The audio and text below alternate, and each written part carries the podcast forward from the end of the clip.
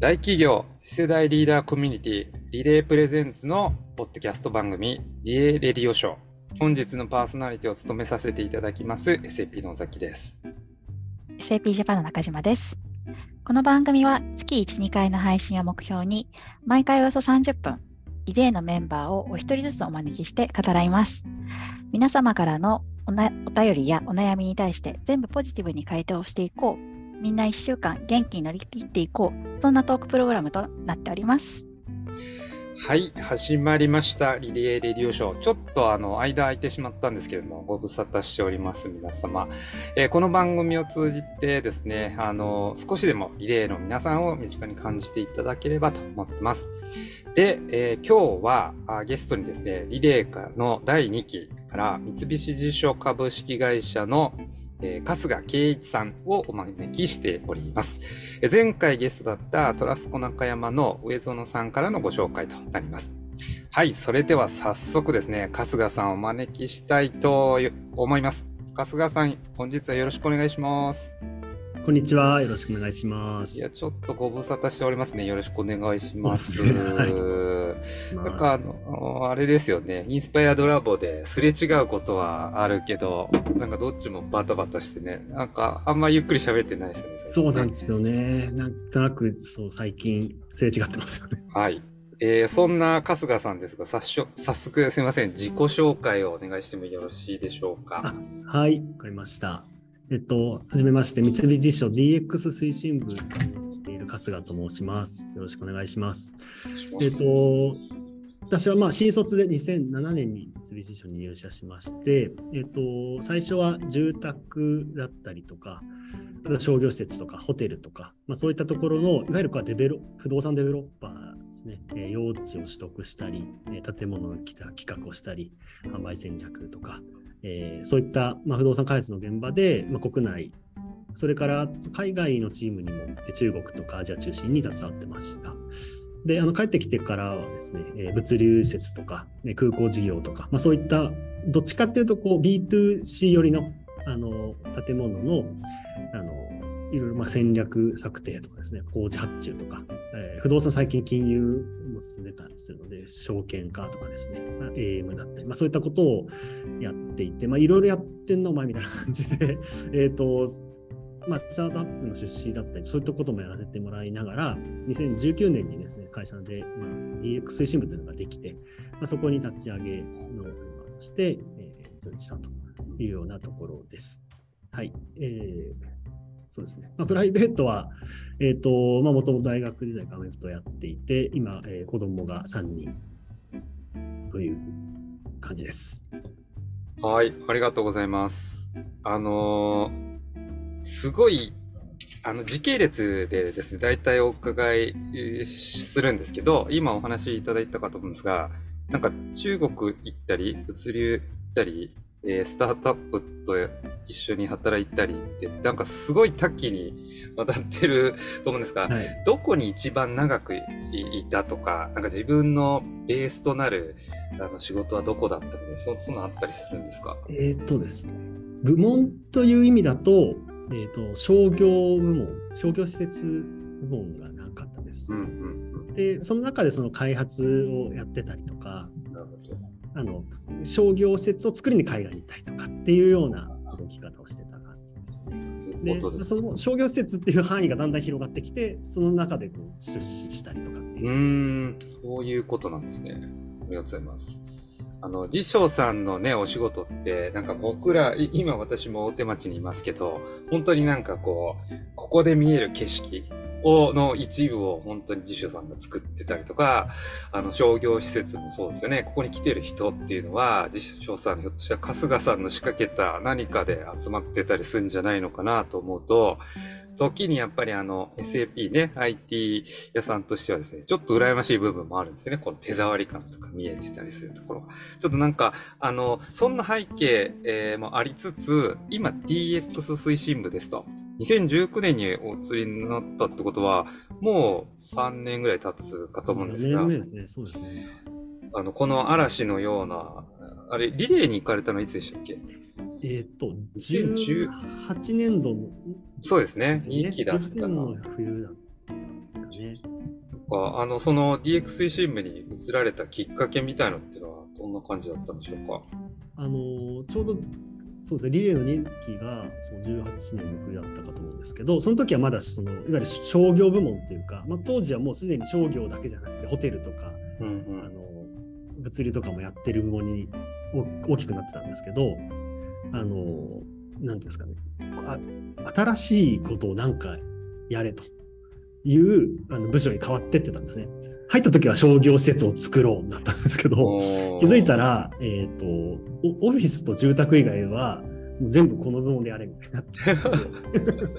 なるほどなった。時に、えーとまあ、だんだんこう大きい柱がたあの不動産開発として新大きい柱はできてきてたんですけど次なんか探せみたいな感じになってましたと。で、かせお前も長いこと言いながらもうあの移動もそうもうすぐだろうと。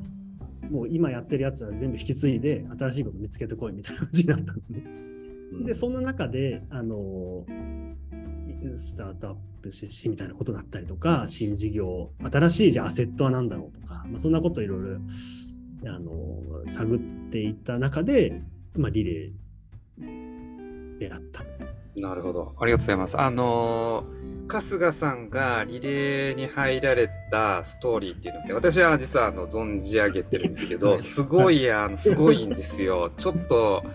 それ共有していただいてもよろしいですか？そうですね、ちょっともしかすると後にも先にもこんなやつになるかもしれないんですけど、私、誘われてないんですね、リレーに。役員推薦のね、あの、ル今回ール。はそうそうですよね。あの B2B 営業の中で誰か若者をみたいなことなんだと思うんですけど、全然誘ううちの会社誘われてなくてですね。あの当時、えーそれこそインスパイドラボっていう、まあ、いわゆる大企業の、えー新事業をやってる方々の、まあ、出島を大手町に作ろうということで、あの弊社と整備さんと。で企画をちょうどしていた時期だったんですけれど、えー、と全然実はリレーを知ったのは違うルートでして私の妻があの、えーまあ、私の妻と、まあ、その家族がもうずっと30年ぐらいあのシリコンバレーに住んでいてで、えっと、義理の父が、えーイビデンさん。当時、イビデンの、えーシリコンバレーでそういう新事業をなんとやっていたっていう流れで、えーまあ、SAP さんからお声掛けがあったと。で、義理の息子の私にたまたま話す機会があったときに、なんか、このリレーって知ってるかって言われて、お前のとこなんか大手町やってんだろって言われてですね、うんいや知らないっすみたいなことで、あの社内で、あその私はインスパイドラボに設立には関わってないので、それをやってる部署のところにあの何気なく電話してですね、なんか SAP さんからこんなリレーって聞いてます？って言ったら、知らないって言うんですね。はいはいはい。知知らない？のえ、なんか調べてみましょうか？とかって言われたんで、いやいや、いいです、いいですって言ってですね。はいはい。で、えっ、と、ただちょっとその、義理の父にリレーの担当のあの方をご紹介いただいて、あ、そういうことなんですね。あの、ディテールまで僕、全部把握しきれてなかったですけど、そっで、か直。伝です。リレーの、イビ店のリレー担当の方に話を、あ違う違う違う、SAP のリレー担当に、あの、あ春日さんが直接電話した。そうです、そうです。その時の坪田さんっていうことですか？あ、いや、坪さんじゃなくて、はいえっ、と、あれ、吉越さんじゃないああ、なんかその辺か。うん。あ、えっ、と、それか、場合によって、あの、三菱地所さん好きの SAP の営業の人とかもあるかもしれない。はい。かもこしれ電話したら、うん。なんで知ってんですか？みたいな。完全に。あの、わかんない。詳細はちょっとな内部で聞いてるだけなんですけど、なんで知ってるんですか？みたいなまあ、テンさんとか、多分初初期に声かけられたんですかね。そうですね。まはいだそんなにこう、広く声掛けしてないぐらいのタイミングだったうんで、えっ、と、まあ、あやります、確かにやります。また実際声もかけてませんみたいな。で、あの要はつながりが強いのはインスパイアラボの部署なんで、確かにめちゃくでちゃ当僕全然違う時強かっ全然違う部署にいたので、た。あ、インスパイアドラボのプロジェクトにも入っていなかったんですか？全く入ってないです。全く入ってない。あっちはいわゆるオフィスの部門がやってそうです。あ確かにね。僕はそういう商業とかうんで、うん。いや、で、もういいいやいや、いいですよ、僕が行くから、どうやったら行けるか教えてくださいって言って、で、いやこ、このプログラムはそんな行きたいから行けるもんじゃないんですよ。役員の推薦があってなんですよって言ったら、分かりました。で、面談してくださいって言って、で自分とこの役員のところに行って。ここに行きたいんですと。で、あの台本は用意してるんで、面接を一緒に来てくださいって言って、素晴らしすぎますよね。しこさんに来ていただいてですね、あの今、インスタイアの話です、ね。で、行ってみたら、ジーパンと T シャツの人がいて、あれ？とああ、吉越さんです。全然イメージと違ったんで、なんかもっと、ええもっと硬い、なんかすごい厳しい面談なのかなとなんか割とこう、そこからは、バックバランな。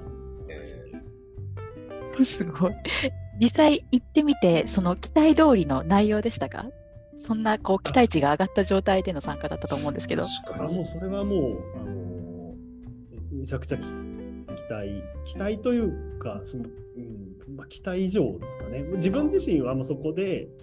やっぱりちょっと閉閉塞感っていうとですね、なんか行き詰まりというか、なんかやっぱり不動産屋さんが新しいことをやりましょうって言ったときに、不動産のあ枠組みというか、不動産の稼ぎ方とかから、なかなか抜けられないところがあったんですけど、やっぱそもそも集まってるメンバー、いろんな企業様の、まあ、ビジネスモデル、マネタイズモデルも全然違うし、注力してるポイントも違うし、抱えてる課題も組織の課題だったりとか、事業の課題だったりとか、まあ、課題も全然違ったりするので、本当それいろいろ聞けたのも面白かったですし、もうやっぱり異文化の中に飛び込んで、ななんだかわ若い外国人と アカデミーの生徒。とまあまあまあなんか詰められたりとかしそうですね。お前何が言いたいんだ？みたいな。なんか、あなんかすげえ怒られ怒られんだなみたいな経験ってめちゃくちゃ楽しかった。そうなんか今思うと、あの、巡り巡って私はそのインスパイアドラボがこう立ち上がりかかった時に入って、で、春日さんと、僕はリレー行く前に多分1回ぐらいはしてて、で、その、私4期で入ったんですけど、でそのリレー先輩春日さんに、あの、そのアカデミー生との、あの、デザインシンキングワークショップでのバチバチ感みたいな結構聞いてたんですよ。あら、そうかと思って。まあ、行ったらね、やっぱり、すごかったですよね。やっぱりなんですかね、まあ、あそこに集まってるメンバーって選ばれて集まってきているし、いいい意味でこうギラギラ感もそうですねあ。って、あの主張もはっきりしているし、あなんかいそういうコミュニケーションに完全なマイノリティとしても、はいまあ、まあ、完全とは言えないですけどね、でもやっぱりそういう向こう中心の考え方とか議論の仕方みたいなことを触れたのは本当に新しかったです。ありがとうございます。いやー、これ、中島さん、すごいでしょ？面白いでしょ？すごいですね。なんかそうそう初めての聞いたパターンでした。まあ裏口入学とまではいかないですけど、あの、今年、あの、ミドルからの変革っていうね、本をまとめさせてもらってるんですけど、そのイシューセリングそのまんまっていうね、上司を動かすところから、いやはいもうやっぱ上司に恵恵まれたんだと素晴らしいストーリーですはい、それで黙ってこうついてきてくれる役員。そうですね、確かに。普段の、あの、春日さんのね、あの活躍があってからじゃないかと思うんですが、ちょっとこの流れでですね、今、あの、どんなお仕事されてるか、あの、多分ね、いろいろやられてると思うんですけど、僕らに教えていただける範囲で構わないんですが、ちょっとなんか共有してもらってもよろしいですか？そうですね。今、その先ほど、違う、19年に立ち上がった DX 推進部で、あのーまあ、デジタルトランスフォームを何に対してデジタルトランスフォームするかっていうと、やっぱり三井地所がやってることって大きくは街づくりっていうことなので、街づくりを DX するっていう、なんとなくこう、表題は決まるんですが、うん。街づくりの DX って何なんだっていうところを、まあ、最初はずっとこう考えて出ました。で、今何やってるかっていうと、やっぱりですね、えー我々のこうビジネスっていうのが、まあ、特にオフィス街なんかだと B2B が中心になってきてます。で まあ、いかにこう快適な執務空間を提供するかとか、商業環境あのを作るといっても、まあ、結局はそのテナント店舗がいかに売れるかとかですね、まあ、そこがこう考え方の中心になっているところがあって、うん、あの要は 2C に対する解像度があんまり高くない状態で来て、うん、それでこう仕事になってたみたいなものもあったんですけど、うん、やっぱりコロナを経て結局まあずっとこう総務部に行ってうち、に入居してくれませんかって言い続けてても、うんうん、足元で出出社率は低くなってるし、うんうん、あの商業の売り上げは落ちているしっていう状況の中でやっぱりもっと 2C の解像度を上げていく必要があるので 2C との直接の接点を持ってで直接のフィードバックを個人から受けられる体になっておかないとやっぱりまあ正しいこうプロダクト。僕らで言うと正しい街っていうのは作れないよねっていうところなので、えーと、もうちょっと具体的に言うと 2C 接点それは 2C に対するサービスだったり 2C に対するサービスの提供プラットフォームっていうのをきちんと整備しようということをやっています。具体的には、まあ、街の中のいろんなサービスあるんですけど、まあ、それの共通 ID をマチパスという ID なんですが、えー、開発を一番最初に手をつけました。で、今は、えっ、と、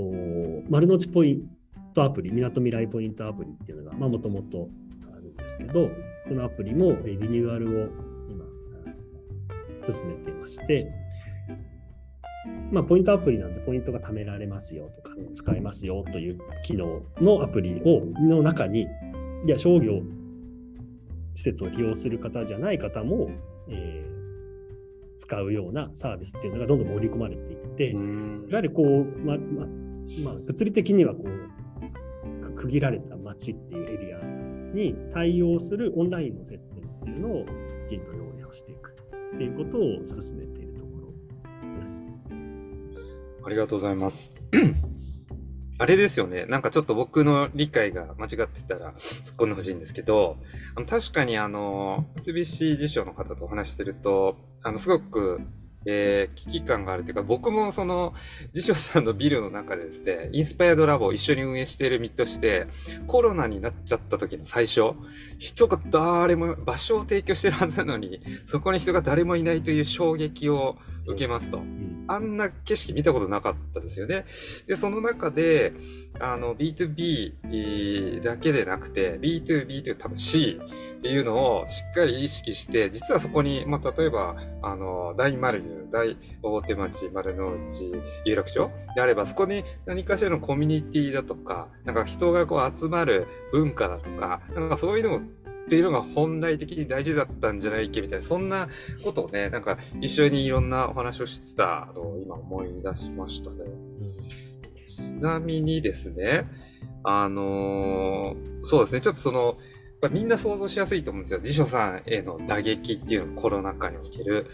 その辺なんかその当時の、あのわかりませんけど、急に人の来なくなった時の会社の状況とか、ど、どんな感じでした、はい、今、今こそなんか素晴らしいコンセプトを作られてると思うんですけど、当時。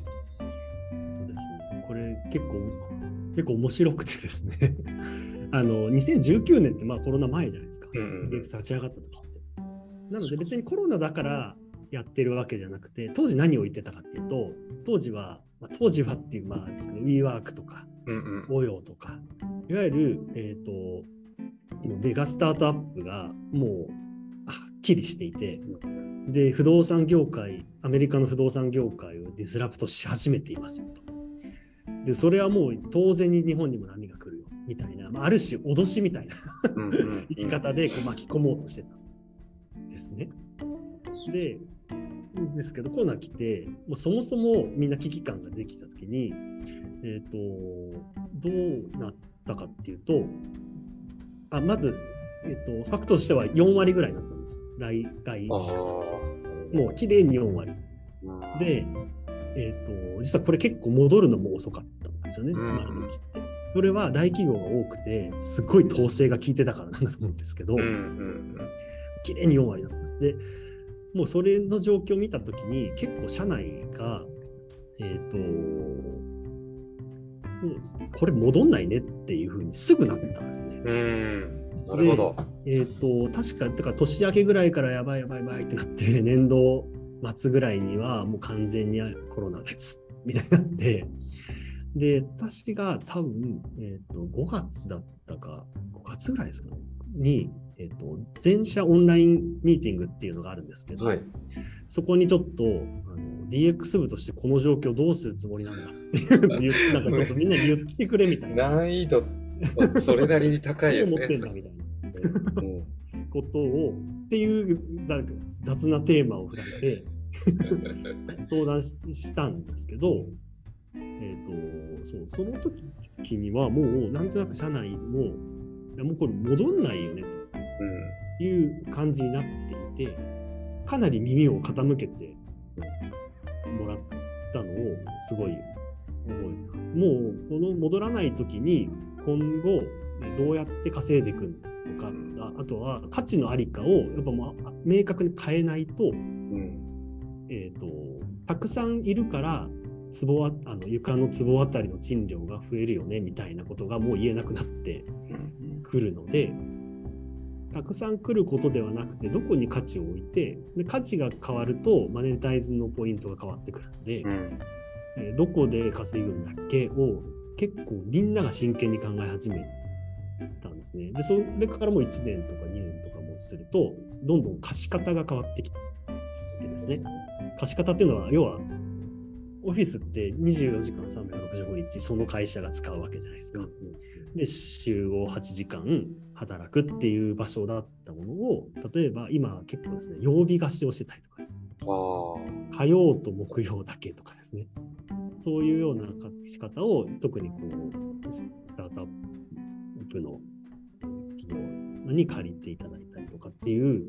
なんかもうかなり柔軟な貸し方っていうのがどんどん今増えていたりもしてますし、もう一気にみんなあの自分の本業も含めて柔軟に対応してたっていう印象がありますね。そう考えると、だから、リレーにドアノックしていただいて、行って帰ってきて DX 推進部に入られて、で、あの、多分春日さんの中の頭の中にあったものが、コロナになったことにより逆に加速すせざるを得ない状況にニヤニヤなったと。してました。ですよね。相談が来るようになって、あのなんか脅してたのに、なるほど、なる。まあ、IT 業界もですね、近いとこ結構ありますからね、やっぱりね。ありがとうございます。ちょっといろいろ、あの、まだお伺いしたいんですが、えっと、どっちでしょうかね。じゃあ先に未来についてちょっとお伺いしたいと思います。あの、まあ、ね、今もあの未来に向けたチャレンジをね、たくさんされてると思うんですけども、えーまあ、すごい忙しく働きすぎてる雰囲気もあるし、ご家庭も含めて、あの、お仕事も含めてですね、どんな将来、えーに向けてチャレンジされたいと今思ってますか？そうですね。あのーまあ、すごい短期的なことでいくと、えっ、と、ちょっとサービスモデルを確立をしたいと思ってまして、さっきアプリの話したんですけど、はいはい。実際今って床の賃料で稼いでますという状態ですね。アプリをどんだけダウンロードしてもらっても別にお金は入ってこないんですけど、で、それをいかにこうビジネスにつなげていくかっていうことを今まさに考えて。何を誰にどういう形で売るかっていうことを今作っている状態ですね。これが仕事上の短期的な話です。でもうちょっと先を見ると、えっ、と、ちょっと自分自身、個人的にもですけど、視野がやや狭くなってる気がしてて、やっぱコロナで全然外は見れなくなってるうーん。で、まあ、まあ皆さんそうだと思いますけど、特に不動産屋なんて、現地調査してなんぼなんですね。うん。空,、ま、空気感、街の空気感もそうだし、えー、ディテールもそうですし、どどういうこう床なんだみたいな、壁なんだみたいなのを含めた、もそうですけど、その、この空気がどういうふ、どうして作られているんだろうみたいなところをやっぱ感じないといけないところはすごいあると思う。それが本当できてこなかったので、うん自分の丸の内のことは考えてるのもいいんですけど、もうちょっと視野広げていかないとまずいなっていうふうにはちょっと思ってます。で街世界中の街もどんどん変わってると思うんですね。うん結構そもそもの雰囲気も絶対変わってますし、まあ、日本ももうインバウンドが全然いなくなって雰囲気ガラッと変わりましたけど、なんかちょっとそういうのを、まあ、見て回るっていうのもあるし、もっと知らないとなっていうのが、ちょちょっとさっきでは思った。プライベートは、あ、そうですね。プライベートはですね、プライベートはめちゃめちゃプライベートなんですけど、うんうんあのー今、まあ、3人子供がいるんですけど、真ん中の子の、フラッグフットボールっていう、あのアメフトのタックルしないやつがあるんですけど、へ腰についたこうフラッグ、タグ。をこう引くとタックルした代わりになるみたいなるほど。なね。それのあのコーチをやってまして、うんうん。で、ちょうど今、ますあの秋のシーズンの真っ只中でして、あの日本選手権が12月25日に、え？そんな強いんですか？はい、もうそこを目指日本一を目指して。か、春日ジュニア、何ですか？その、フラッグフットボールの日本選手権に出るぐらいを目指す、目指してます。はい、それチームとしてってことですよね。あ、そうです、もちろん。ええそら、ちょっとすごいですね。もう土日はほぼそれに、なるほど。平日もビデオばっかり見て、ええ日々面白い。ありがとうございます。あの、でもね、そういう、なんていうんですか、子供をコーチングするのって規格外の難しさとかあったりするし、一方で成長とかが見やすいのかもしれないし、本当にいい経験にね、きっとなられるんでしょう。本当にそうですね。なんか、1ヶ月単位でもう人間が変わるんですよね。はあ小学3年生なんですけど、あはいはい。もう全わるんです。で、人大人の考えてる時間軸と成長のこうじスピードが全然違うので、うんうん。はい、なんか、1ヶ月前と同じつもりで怒ってると、急に強くなったりするかもしれない。全然できなかったことができるようになったりする。え本当勉強になりますね。ありがとうございます。あの、ちょっともっといろいろ聞きたいんですが、そうなんです。忘れちゃいけない。あの、春日さんをご紹介いただいたですね、上園さんがご質問を預かってまして、はい。中島さん、ちょっとあの、読み上げてもらってもよろしいですか？はいあの預かった上園さんからのご質問です、えーコロナ禍において大きな変化を変革を迫られ迫られるデベロッパー業界において 熱意を持ってど真ん中で活躍さ活躍されている春日さんそんな春日さんのへの質問です。カラオケのお箱は何ですか？ごめんなさい。読んでてすごいニヤニヤしながら。上園さん聞いてましたよ、これ。ちなみに椅子から落ちましたもん上園マキシマムザホルモンの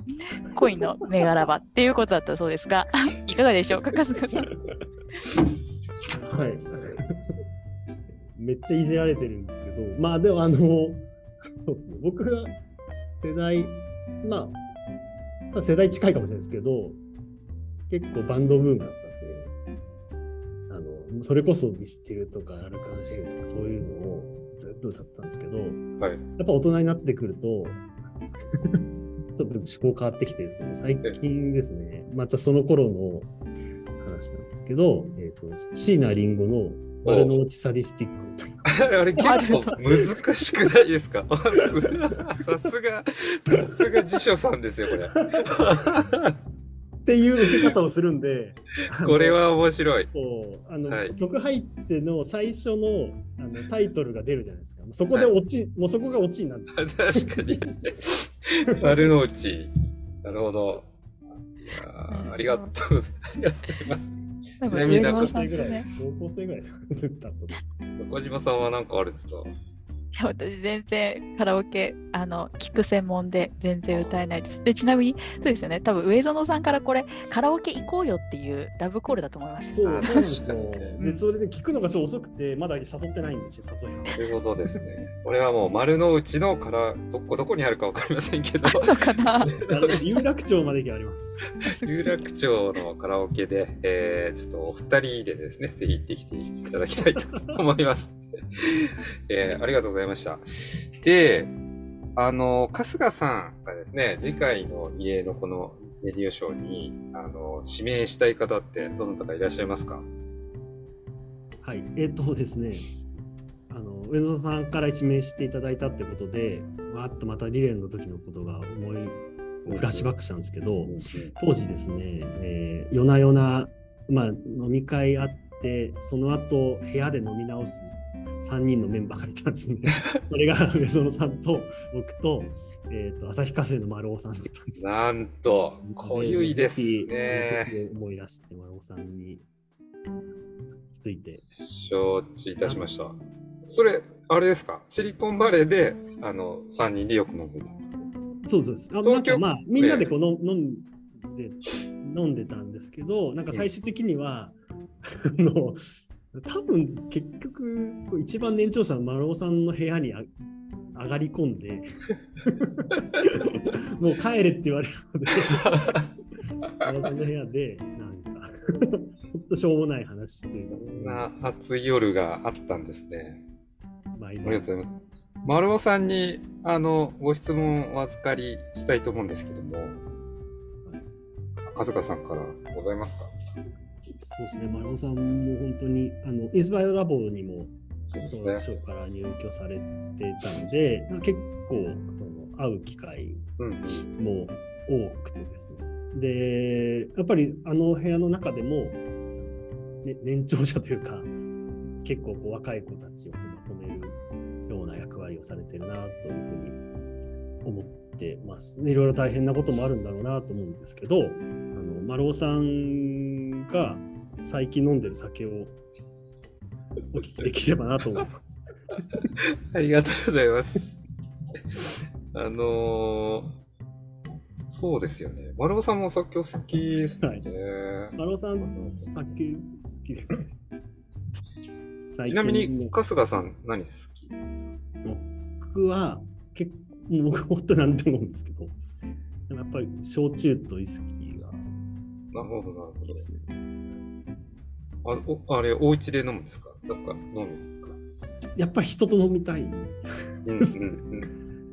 一人で飲んで、なんか一人で酔っ払うのすっごく寂しい気分。あ確かに。私もあの春日さんと同じですね。でもそうすると、あの土日はフットボールのコーチしなきゃいけないから、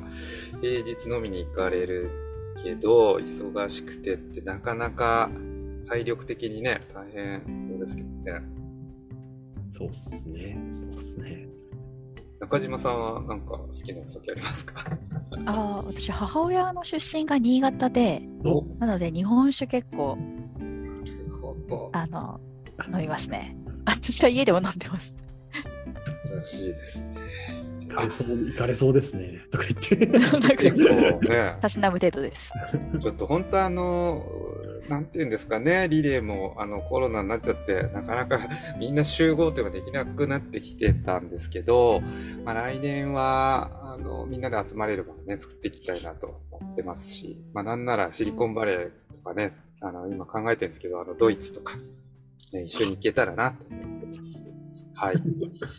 本当あの本日はおいあのお忙しいところですね、楽しい時間を本当にありがとうございました。あのいろいろお伺いしたんですけども、えー最後にね、何でも構わないんですが、この、まあ、僕らが細々とではありますけど、やっているリレーのラジオでもいいですし、リレー全体のメンバーに対してでもいいんですが、あの何かメッセージいただいてもよろしいですか？